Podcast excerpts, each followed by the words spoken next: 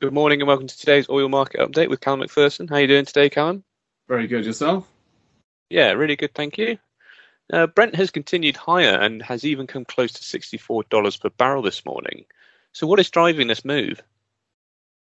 Well, one thing is uh, what's happening in the US. Um, far from uh, output increasing on high prices, the, the, the worry at the moment is that uh, freezing weather in Texas is hampering production. Um, there are reports of wells being shut down and rail uh, transport of crude being hampered.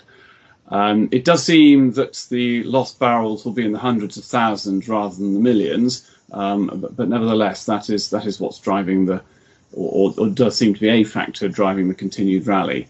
Um, but uh, at some point, the weather will uh, normalize and this problem will go away. So I, I don't think it's something that really dramatically alters the bigger picture. Okay, and on the other hand, the IEA's report last week highlighted weak demand. Yes, it reduced their demand estimate for this year by about 200,000 barrels per day and increased non OPEC supply by, uh, estimate by about 400,000 barrels per day.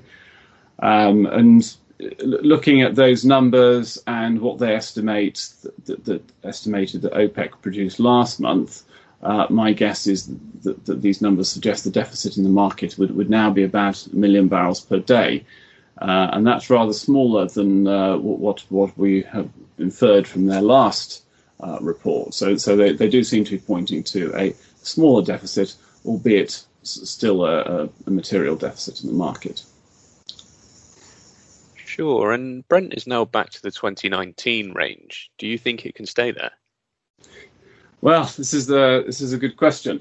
Uh, I mean, 2019 we saw Brent mostly trading between about 60 and 70 dollars per barrel. Um, now, it is worth noting that the the, the front contract, um, Brent contract, is is for April delivery, so you could argue that that, that is already that, that the front contract is actually pointing to a, a time in uh, in the future when demand is likely to be stronger.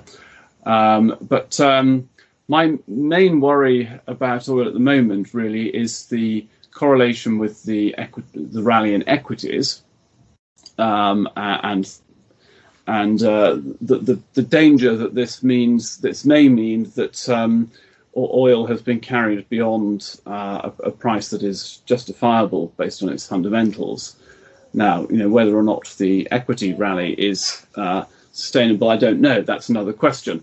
Um, but I think certainly if if we saw a turnaround in equities, that would that would uh, likely to be uh, put, oil into a into a tricky position, um, and uh, and perhaps in any case uh, that there may be a point where people start to feel that the the rally has got got ahead of itself. Um, and, and, I think it would be surprising if oil was able to continue rallying at, at, at this this kind of rate, um, at least not yet. Um, I think the next, I mean, in terms of levels to look out for, so we're, we're, now at a point where we're actually looking to the highs of last year, which were set, set in January, where we saw a $66 per barrel. So that's not so far away. And then we have levels of uh, the, the, the, high of last year was at 71.75. Um, there's also a multi-year uh, downward sloping trend line, which goes back to I think 2014, uh, and that comes in at the moment at 71.75. Um, but there's still a way to go before we can start seriously talking about the possibility of breaking levels like that. Uh, on the other hand, on the downside, we've, we've got $60 per barrel. Um, that, that's, uh, that's certainly a support area now.